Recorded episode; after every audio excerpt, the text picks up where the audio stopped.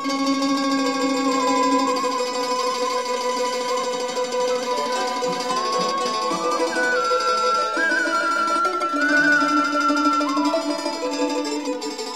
ทยุไทย PBS ร่วมกับสถานีวิทยุเสียงสื่อสารมวลชน คณะการสื่อสารมวลชน และสถาบันวิจัยสังคม มหาวิทยาลัยเชียงใหม่ เสนอสารคดีชุด วิถีชาติพันธุ์ไทยในล้านนา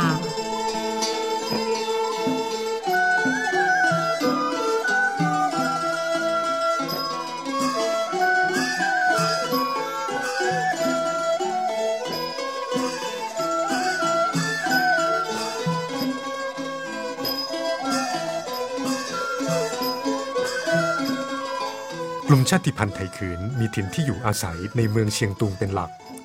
ต่อมามีการอพยพโยกย้ายกระจายไปตามพื้นที่ต่างๆ จากการเดินทางค้าขาย ชาวไทยขืนส่วนใหญ่ประกอบอาชีพเกษตรกรรมและค้าขาย มีการเดินทางออกไปตามแว่นแคว้นหัวเมืองทั้งใกล้และไกล ซึ่งการเดินทางในสมัยก่อนใช้การเดินเท้า การเดินทางในระยะทางไกลๆจำเป็นต้องมีการหยุดพักผ่อนระหว่างเมืองหนึ่งไปยังอีกเมืองหนึ่ง มีการพบปะกลุ่มชาติพันธุ์อื่น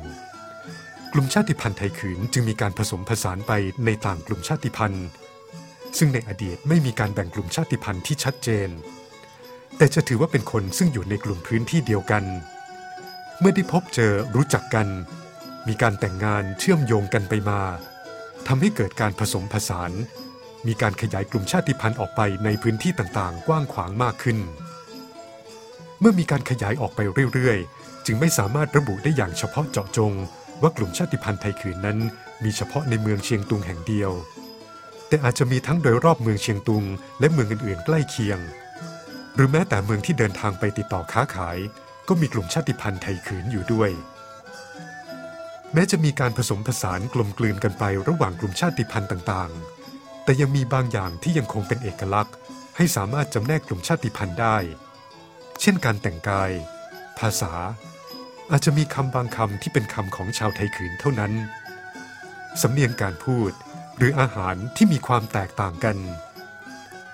อาหารบางอย่างหากเป็นของชาวไทยขืนจริง ๆ จะมีวิธีการทำที่อาจใส่วัตถุดิบ ซึ่งแตกต่างไปจากที่อื่น ๆ เป็นต้น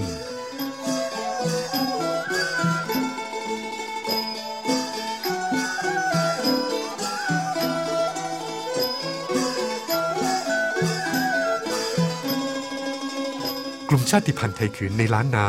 มีความใกล้ชิดเกี่ยวข้องเกี่ยวดองกับกลุ่มคนเมือง หรือที่เรียกว่ากลุ่มไทยยวนมายาวนาน ตั้งแต่สมัยพญามังราย ความเกี่ยวพันเกี่ยวโยงกันมาอย่างยาวนาน ส่งผลหรือมีอิทธิพลต่อกลุ่มชาติพันธุ์ไทยขืนโดยตรง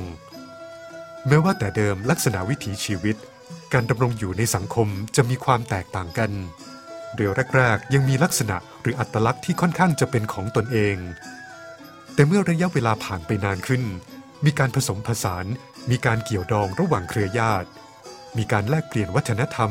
ประเพณี ค่านิยม ความเชื่อ หรือแม้กระทั่งภูมิปัญญาต่างๆ ก็มีการถ่ายทอดถ่ายโอนระหว่างกัน นอกจากนี้กลุ่มชาติพันธุ์ไทยขืนยังมีความสัมพันธ์กับกลุ่มชาติพันธุ์ไทยอื่น ๆ มาอย่างยาวนานด้วยเช่นกัน อาทิไทยลื้อ ไทยยอง หรือแม้แต่ไทยใหญ่ กลุ่มชาติพันธุ์เหล่านี้ ต่างมีการถ่ายโอนระหว่างกัน วัฒนธรรม ประเพณี ค่านิยม ความเชื่อใดที่มีความเหมาะสม หรือสอดคล้องในแต่ละยุคแต่ละสมัย หรือแต่ละชุมชน ก็จะมีการนำไปปรับใช้ ไม่ได้ยึดติดว่าเป็นประเพณีของกลุ่มชาติพันธุ์ใดชาติพันธุ์หนึ่ง หรือการแต่งกายแบบใดต้องเป็นของชาติพันธุ์ใดเท่านั้น แม้จะไม่ถูกกลืนกลายไปทั้งหมด แต่ลักษณะที่เป็นเอกลักษณ์ของชาวไทยขืนบางส่วน บางอย่างก็ค่อย ๆ ปรับเปลี่ยนไป ขึ้นอยู่กับพื้นที่ เช่นในบางพื้นที่ที่มีกลุ่มชาติพันธุ์ไทยขืนอาศัยอยู่อย่างหนาแน่น อาจมีการคงรักษาเอกลักษณ์ที่ค่อนข้างเข้มแข็ง ไม่ถูกกลืนหรือถูกผสมผสานได้โดยง่าย ในขณะที่กลุ่มชาติพันธุ์ไทยขืนบางกลุ่ม ไปอยู่ในพื้นที่ซึ่งตนเองเป็นคนกลุ่มน้อย เช่นไปอยู่ในพื้นที่ที่มีกลุ่มชาติพันธุ์ไทยยวนอยู่เป็นจำนวนมาก ก็จะถูกผสมผสานกลืนกลายกันได้ง่ายในขณะเดียวกัน กลุ่มที่ไปอยู่ในพื้นที่ซึ่งมีกลุ่มชาติพันธุ์อื่น ๆ มากกว่า 2 กลุ่มขึ้นไป ก็จะเกิดการผสมผสานแลกเปลี่ยนกันไปเรื่อย ๆ ดังนั้นจึงไม่สามารถระบุลงไปอย่างชัดเจนได้ว่า อัตลักษณ์ที่แท้จริงของกลุ่มชาติพันธุ์ไทยขืนเป็นอย่างไร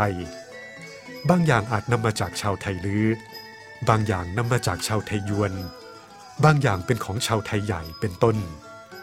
ขึ้นอยู่กับวิธีการดำเนินชีวิตของคนในยุคนั้นสมัยนั้น ซึ่งการผสมผสานและกลืนกลายที่เกิดขึ้นนี้ทำให้เกิดความวิตกกังวลว่า จะเป็นเหตุให้ลักษณะของประเพณี วัฒนธรรมของกลุ่มชาติพันธุ์ไทยขืนสูญหายไปหรือไม่ บางส่วนมองว่าควรต้องดำเนินการอนุรักษ์อัตลักษณ์ของกลุ่มชาติพันธุ์ไทยขืนไว้ แต่บางส่วนมองว่า ความพยายามที่จะคงอัตลักษณ์ไว้ จะทำให้กลายเป็นการแยกตัวออกจากสังคม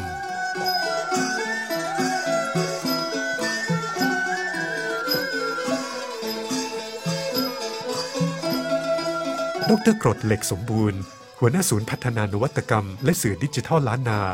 สถาบันวิจัยสังคม มหาวิทยาลัยเชียงใหม่ ชี้ถึงประเด็นปัญหาการอนุรักษ์อัตลักษณ์ของกลุ่มชาติพันธุ์ไทยขืนว่า สามารถมองได้หลายด้าน แต่หากมองในมิติด้านสังคม การเปลี่ยนแปลงทางวิถีชีวิต วัฒนธรรม ถือว่าเป็นเรื่องธรรมดา หากการรับค่านิยม ความรู้ วัฒนธรรม ประเพณี ต่างกลุ่มชาติพันธุ์มา และสามารถใช้ประโยชน์ สามารถอยู่ร่วมกันได้ตามยุคสมัยปัจจุบัน ก็ไม่น่าจะต้องวิตกหรือบังคับให้ต้องรื้อฟื้นอัตลักษณ์ดั้งเดิมกลับคืนมา ซึ่งไม่แน่ว่า หากมุ่งแต่อนุรักษ์ จะทำให้เกิดความแปลกแยกจากคนในท้องถิ่นหรือไม่คือมันมองได้หลายด้านครับ ถ้าเรามองทางมิติในเรื่องของทางด้านสังคมเนี่ยนะครับ การเปลี่ยนแปลงทางด้านวิถีชีวิตวัฒนธรรม พวกนี้มันเป็นเรื่องธรรมดาครับ กลุ่มไหนที่ไปอยู่ใน ไปอยู่ร่วมกับอีกกลุ่มหนึ่งมันก็ต้องเกิดการผสมผสานกัน เพียงแต่ว่าลักษณะที่รับเอามานั้นเนี่ยมันจะเอามาแล้วใช้ประโยชน์หรือเกิดประโยชน์ หรือมีคุณค่าในด้านต่างๆนะครับ มากน้อยแค่ไหนนะครับ ถ้าบางกลุ่มเขารับมาแล้วเขาใช้ได้ดีเขาสามารถอยู่ร่วมกับมันได้ ก็ไม่น่าจะเกิดความวิตกว่าเเราจะต้องไปลื้อฟื้นหรือเปล่า หรือเราจะต้องไปบังคับให้เขาเปลี่ยนหรือเปล่านะครับ อย่างที่ชุมชนผาแตกที่แม่สายเนี่ยค่อนข้างจะแตกต่างจากกลุ่มอื่น เนื่องจากว่าอยู่ในพื้นที่ของเขตชายแดนที่ติดต่อกับทางด้านฝั่งไทยใหญ่เขาก็จะรับเอาวัฒนธรรมของไทยใหญ่มาเป็นส่วนมาก แม้แต่อาหารการกินบางอย่างนะครับก็ใกล้เคียงกับของไทยใหญ่เลยด้วยซ้ำซึ่งต่างจากกลุ่มไทยคืนในจังหวัดเชียงใหม่นะครับหรือจังหวัดใกล้เคียงเนี่ยก็มีความแตกต่างกัน เพราะฉะนั้นถ้าเกิดเราจะมองว่าเอ๊ะมัน มันควรจะต้องไปรื้อฟื้นเอาอัตลักษณ์เก่าๆมาแล้วให้ชาวบ้านเขาทาแบบนั้นเขาทาแบบนี้เนี่ยผมว่ามันเป็นเรื่องที่อาจจะต้องมีการตีความในหลาย ๆ ด้านว่า เอาสิ่งที่เขาเป็นอยู่ปัจจุบันเนี่ยเป็นหลักก่อนไหมว่าเขาอยู่กับมันแล้วเขาก็มีความสุขเขาก็ดำรงชีวิตได้นะครับไม่เกิดการแปลกแยกนะครับ ถ้าเราไปส่งเสริมในเรื่องของการเฮ้ยคุณจะต้องอนุรักษ์นะ คุณจะต้องทำแบบนี้นะไทยคืนต้องเป็นแบบนี้แบบนี้ มันอาจจะเกิดปัญหาตามมาหรือเปล่านะครับ หรืออาจจะเกิดความแปลกแยกกับคนในท้องถิ่นไหม อันนี้ก็เป็นเรื่องที่จะต้องพิจารณา แล้วก็ต้องระมัดระวังเป็นพิเศษด้วยนะครับ เดิมอาจมีการระบุอัตลักษณ์ของชาวไทยขืนอย่างเฉพาะเจาะจง เช่นการแต่งกายว่าแต่งกายด้วยเสื้อผ้าลักษณะใด การพูดภาษาพูดเป็นแบบใด แต่เมื่อชาวไทยขืนเข้าไปอยู่ร่วมกับกลุ่มคนในพื้นที่หมู่มาก หรือในพื้นที่อื่น ๆ ประเพณี ความเชื่อ ค่านิยม วัฒนธรรมต่าง ๆ มีการปรับเปลี่ยนไป จึงเกิดคำถามว่ายังจะนับสิ่งที่ปรับเปลี่ยนไปแล้วว่าเป็นลักษณะของกลุ่มชาติพันธุ์ไทยขืนด้วยหรือไม่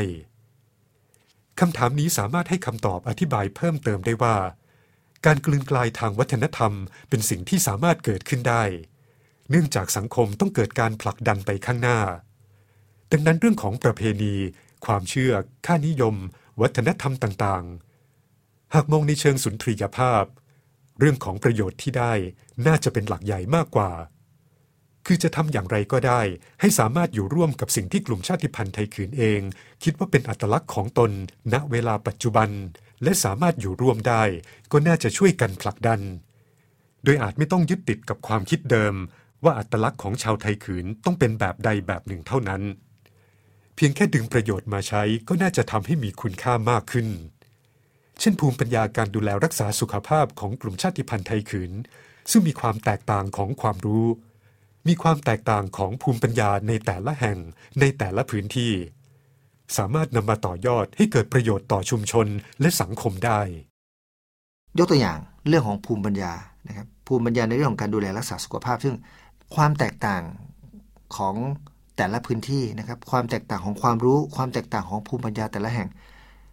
เราน่าจะเอาตัวนี้นะครับ ดึงออกมาแล้วก็ใช้ประโยชน์ให้มันมากขึ้นนะครับ ให้มันเกิดคุณค่าเกิดประโยชน์ต่อชุมชนของเขา เกิดประโยชน์ต่อสังคมเขานะครับ ยกตัวอย่างง่าย ๆ เช่น กระบวนการในการรักษารักษาโรคนะครับ บางอย่างที่ไทยขืนใช้ในแต่ละพื้นที่ก็แตกต่างกันนะครับ เช่น ถ้าคุณไม่สบายนะครับ ไทยขืนที่แม่สายเขาอาจจะใช้สมุนไพรตัวหนึ่งนะครับ ที่เชียงใหม่อาจจะใช้สมุนไพรอีกตัวหนึ่งนะครับ ลักษณะแบบนี้ครับ เราน่าจะเอา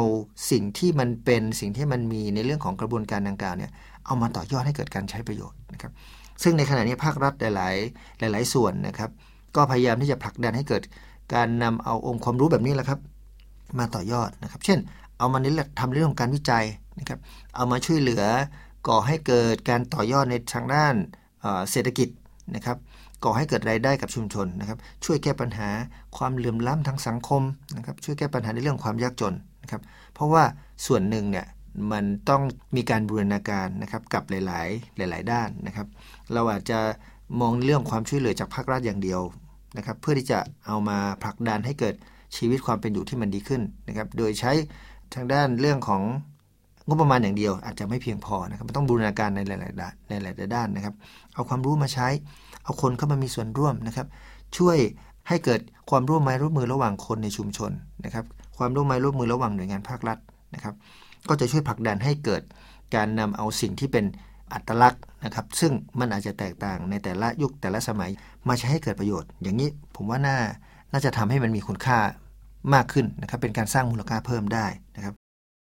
ปัจจุบันมีการนำอัตลักษณ์ของกลุ่มชาติพันธุ์ไทยขืนไปผูกติดกับการท่องเที่ยว ซึ่งดรกรดเหล็กสมบูรณ์มองว่าเป็นสิ่งที่ดี เพราะจะช่วยกระตุ้นให้กลุ่มชาติพันธุ์ รู้สึกว่าตนมีที่ยืนในสังคม ได้รับความสนใจ มีสิ่งที่ผู้อื่นต้องการศึกษาเรียนรู้ กลุ่มชาติพันธุ์ไทยขืนมีสิ่งต่างๆ มากมายที่สามารถนำมาเป็นจุดขายเพื่อส่งเสริมการท่องเที่ยวได้ เพียงแต่การจะนำเสนอโดยใช้การท่องเที่ยวให้เข้าไปมีส่วนร่วมกับกลุ่มชาติพันธุ์ เป็นเรื่องละเอียดอ่อน มีหลายประเด็นที่ควรต้องพิจารณา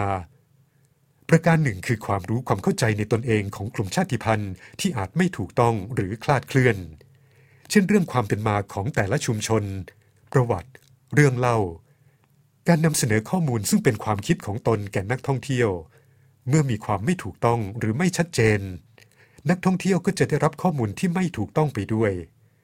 เช่นอาจเข้าใจว่าตนเองมีประวัติความเป็นมา ตามคำบอกเล่าของคนสมัยก่อน ซึ่งบอกเล่าสืบต่อกันมา และนำมานำเสนอแก่นักท่องเที่ยว ทั้งที่โดยแท้จริงแล้ว ในด้านประวัติศาสตร์ ความเป็นมาเชิงวิชาการไม่ได้เป็นเช่นนั้น เพราะตามหลักฐานที่มีความเป็นไปได้ จากเอกสารซึ่งมีความน่าเชื่อถือ เช่นเอกสารชั้นต้นมีประวัติบันทึกไว้ เมื่อมีการนำเสนอเรื่องราวที่ผิดหรือไม่ถูกต้องไม่ชัดเจนออกไป และนักท่องเที่ยวรับข้อมูลไปนำเสนอต่อ การถ่ายทอดข้อมูลต่อๆกันหลาย ๆ ทอด ทำให้ข้อมูลเกิดการบิดเบี้ยว และเมื่อความเป็นจริงกับสิ่งที่เกิดขึ้นไม่ถูกต้อง ก็จะกลับกลายเป็นว่าทำให้สังคมเกิดความไม่รู้จริงตามมา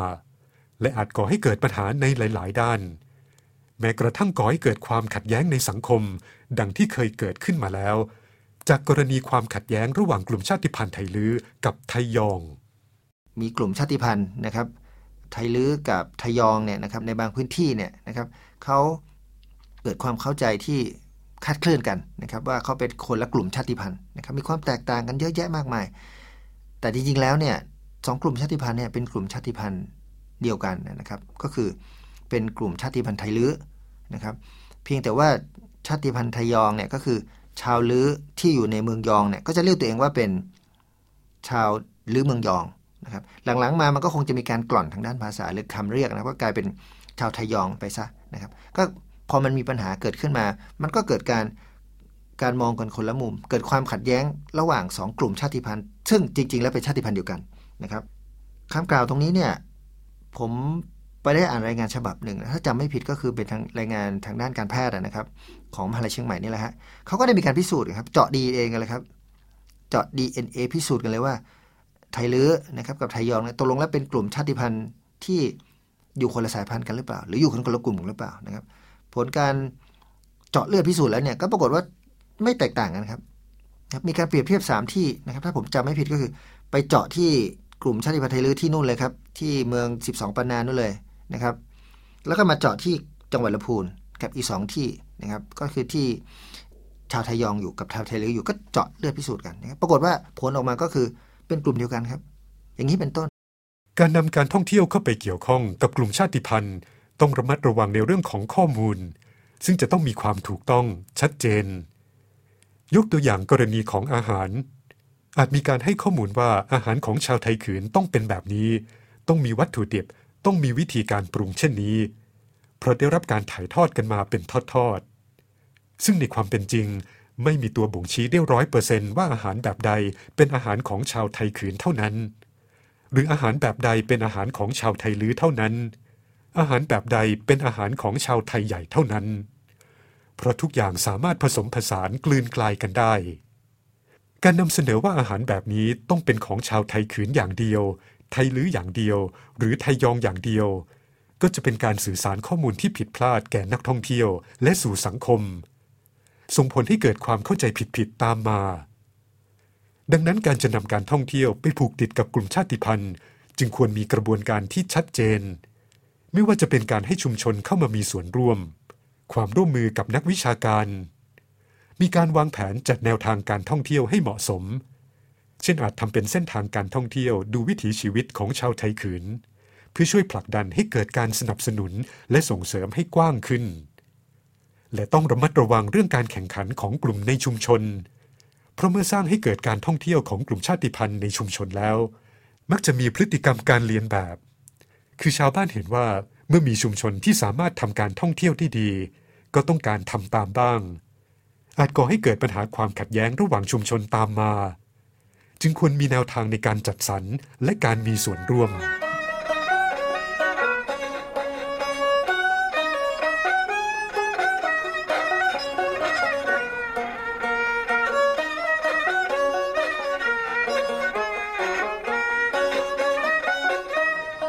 การนำการท่องเที่ยวไปผูกติดกับกลุ่มชาติพันธุ์ อาจก่อให้เกิดสิ่งไม่พึงประสงค์ตามมาได้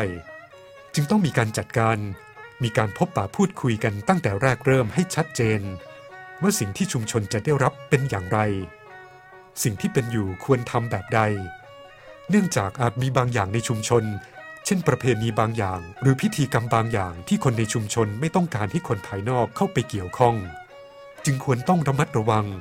และมีการพบปะพูดคุยกันก่อนว่าสิ่งใดบ้างที่จะนำเสนอในเชิงท่องเที่ยว ไม่ใช่นำทุกอย่างมาทำเป็นการท่องเที่ยวทั้งหมด เพราะไม่อาจทราบได้ว่า สิ่งใดจะก่อให้เกิดปัญหาใดตามมาหรือไม่ ต้องมีการพูดคุยว่าจะต้องทำสิ่งที่เป็นจริงหรือไม่ หรือเพิ่มเติมสิ่งใดบ้าง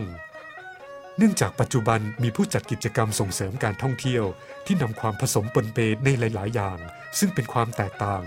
ไม่ใช่เอกลักษณ์ของกลุ่มชาติพันธุ์เข้าไปผสมผสานด้วย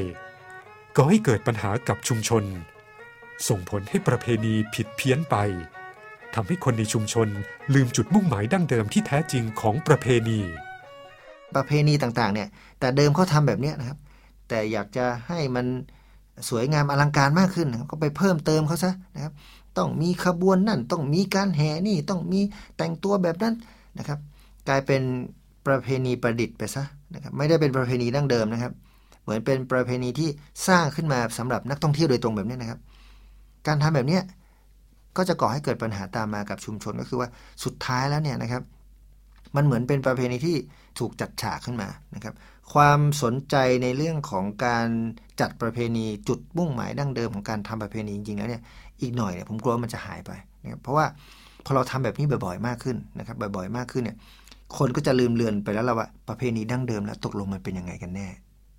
ใช่ไหมฮะเพราะว่าทำมาอย่างนี้ทุกปีทุกปี เด็กรุ่นใหม่ก็เห็นว่าอ๋อปีนี้ก็ทำแล้วปีที่ปีต่อไปก็ทำปีนั้นก็ทำทำทำทำทำสี่ห้าปีทำเหมือนกันหมดเลยนะครับ แล้วไอ้สิ่งที่เพิ่มเติมเข้าไป มันก็จะกลายเป็นประเพณีใหม่ไปเลยนะครับ หรือเป็นรูปแบบใหม่ ซึ่งไปตอบโจทย์นักท่องเที่ยวจริง ๆนะครับ อันนี้ก็ต้องระมัดระวังในเรื่องของการใช้การท่องเที่ยวนะครับ น่าจะเป็นการ นำเสนอภาพวิถีชีวิตของเขาจริง ๆ นะครับ อีกประเด็นหนึ่งที่ควรนำมาพิจารณาในการนำการท่องเที่ยวเข้าสู่กลุ่มชาติพันธุ์ คือเรื่องของความพร้อมในด้านต่างๆ รวมถึงการรุกล้ำเข้าไปของวัฒนธรรมสมัยใหม่ เนื่องจากนักท่องเที่ยวที่เข้าไปคือคนสมัยใหม่ แต่บางเรื่องของกลุ่มชาติพันธุ์เป็นเรื่องสมัยเก่า บางครั้งคนรุ่นใหม่อาจไม่เข้าใจถึงมุมมองของการจัดงานประเพณี จึงต้องมีการนำเสนอข้อมูลเบื้องต้นเพื่อสร้างความเข้าใจก่อนว่า ประเพณีของกลุ่มชาติพันธุ์นี้ทำมาแบบนี้ และจะต้องมีพิธีการเช่นนี้ ซึ่งเป็นเรื่องของความเชื่อที่นักท่องเที่ยวอาจไม่สามารถเข้าไปยุ่งได้ เป็นการป้องกันความไม่เข้าใจกัน ดังที่เคยเกิดขึ้นมาแล้ว อีกทั้งควรต้องทำความเข้าใจกับกลุ่มชาติพันธุ์ด้วย ผมยกตัวอย่างง่าย ๆ งานปล่อยต้นทีของชาวกะเหรี่ยงที่แม่ฮ่องสอนเนี่ย เขาจะมีพื้นที่อยู่พื้นที่หนึ่งที่เป็นลานเขาเรียกว่าลานที่จะต้องขุดหลุมแล้วก็ปลูกต้นทีต้นไม้นะครับลานนั้นเขาห้ามผู้หญิงขึ้นครับห้ามผู้หญิงขึ้นนะครับ ด้วยความเชื่อต่างๆ นานามากมายนะครับ ปรากฏว่านักท่องเที่ยวชาวต่างชาติ พอเข้าไปปุ๊บไม่เข้าใจว่าเอ๊ะตรงนี้ทำไมเขาห้ามขึ้น ก็ต้องมีคนอธิบายให้เขาฟังนะครับ ซึ่งบางทีก็เป็นปัญหาอย่างหนึ่งว่าเอ๊ะเกิดความไม่เข้าใจกัน แล้วก็ ถูกนำข้อมูลผิดๆเอาไปเผยแพร่สู่สังคมภายนอกนะครับจะเป็นเรื่องของสิทธิมนุษยชนไปซะเรื่องของการเหยียดกันหรือเปล่า อย่างนี้เป็นต้นนะครับ ก็ถ้าเป็นไปได้นะครับ การที่จะนำการท่องเที่ยวไปมีส่วนร่วมกับกลุ่มชาติพันธุ์อาจจะต้องมีการศึกษานะครับนำข้อมูลเสนอเบื้องต้นนะครับ มีการร่วมไม้ร่วมมือกันระหว่างภาครัฐนะครับ ภาคเอกชน ชุมชนนะครับ เจ้าของพื้นที่นะครับ ดูถึงเรื่องความพร้อมในหลาย ๆ ด้านด้วยนะครับ และถ้าเป็นไปได้เนี่ยก็คือว่าอาจจะต้องชี้แจงให้ชุมชนเข้าใจว่าสิ่งที่เราพยายามจะทำเนี่ยบางครั้งเนี่ยอาจจะเหมือนกับเป็นการช่วยให้เขามีพื้นที่ในสังคมที่มันชัดเจนมากขึ้นนะครับเพราะกลุ่มชาติพันธุ์บางกลุ่มเนี่ยอาจจะรู้สึกตัวเองว่าตัวเองไม่มีที่ยืนในสังคมนะครับ เป็นกลุ่มคนที่เหมือนกับด้อยค่านะครับ ก็จะทำให้เขาสึกว่าเขาไม่กล้าแสดงออกนะครับ ตัวนี้ก็ต้องมีการพูดง่ายๆก็คือเราต้องไปพูดคุยกับเขามากขึ้นนะครับ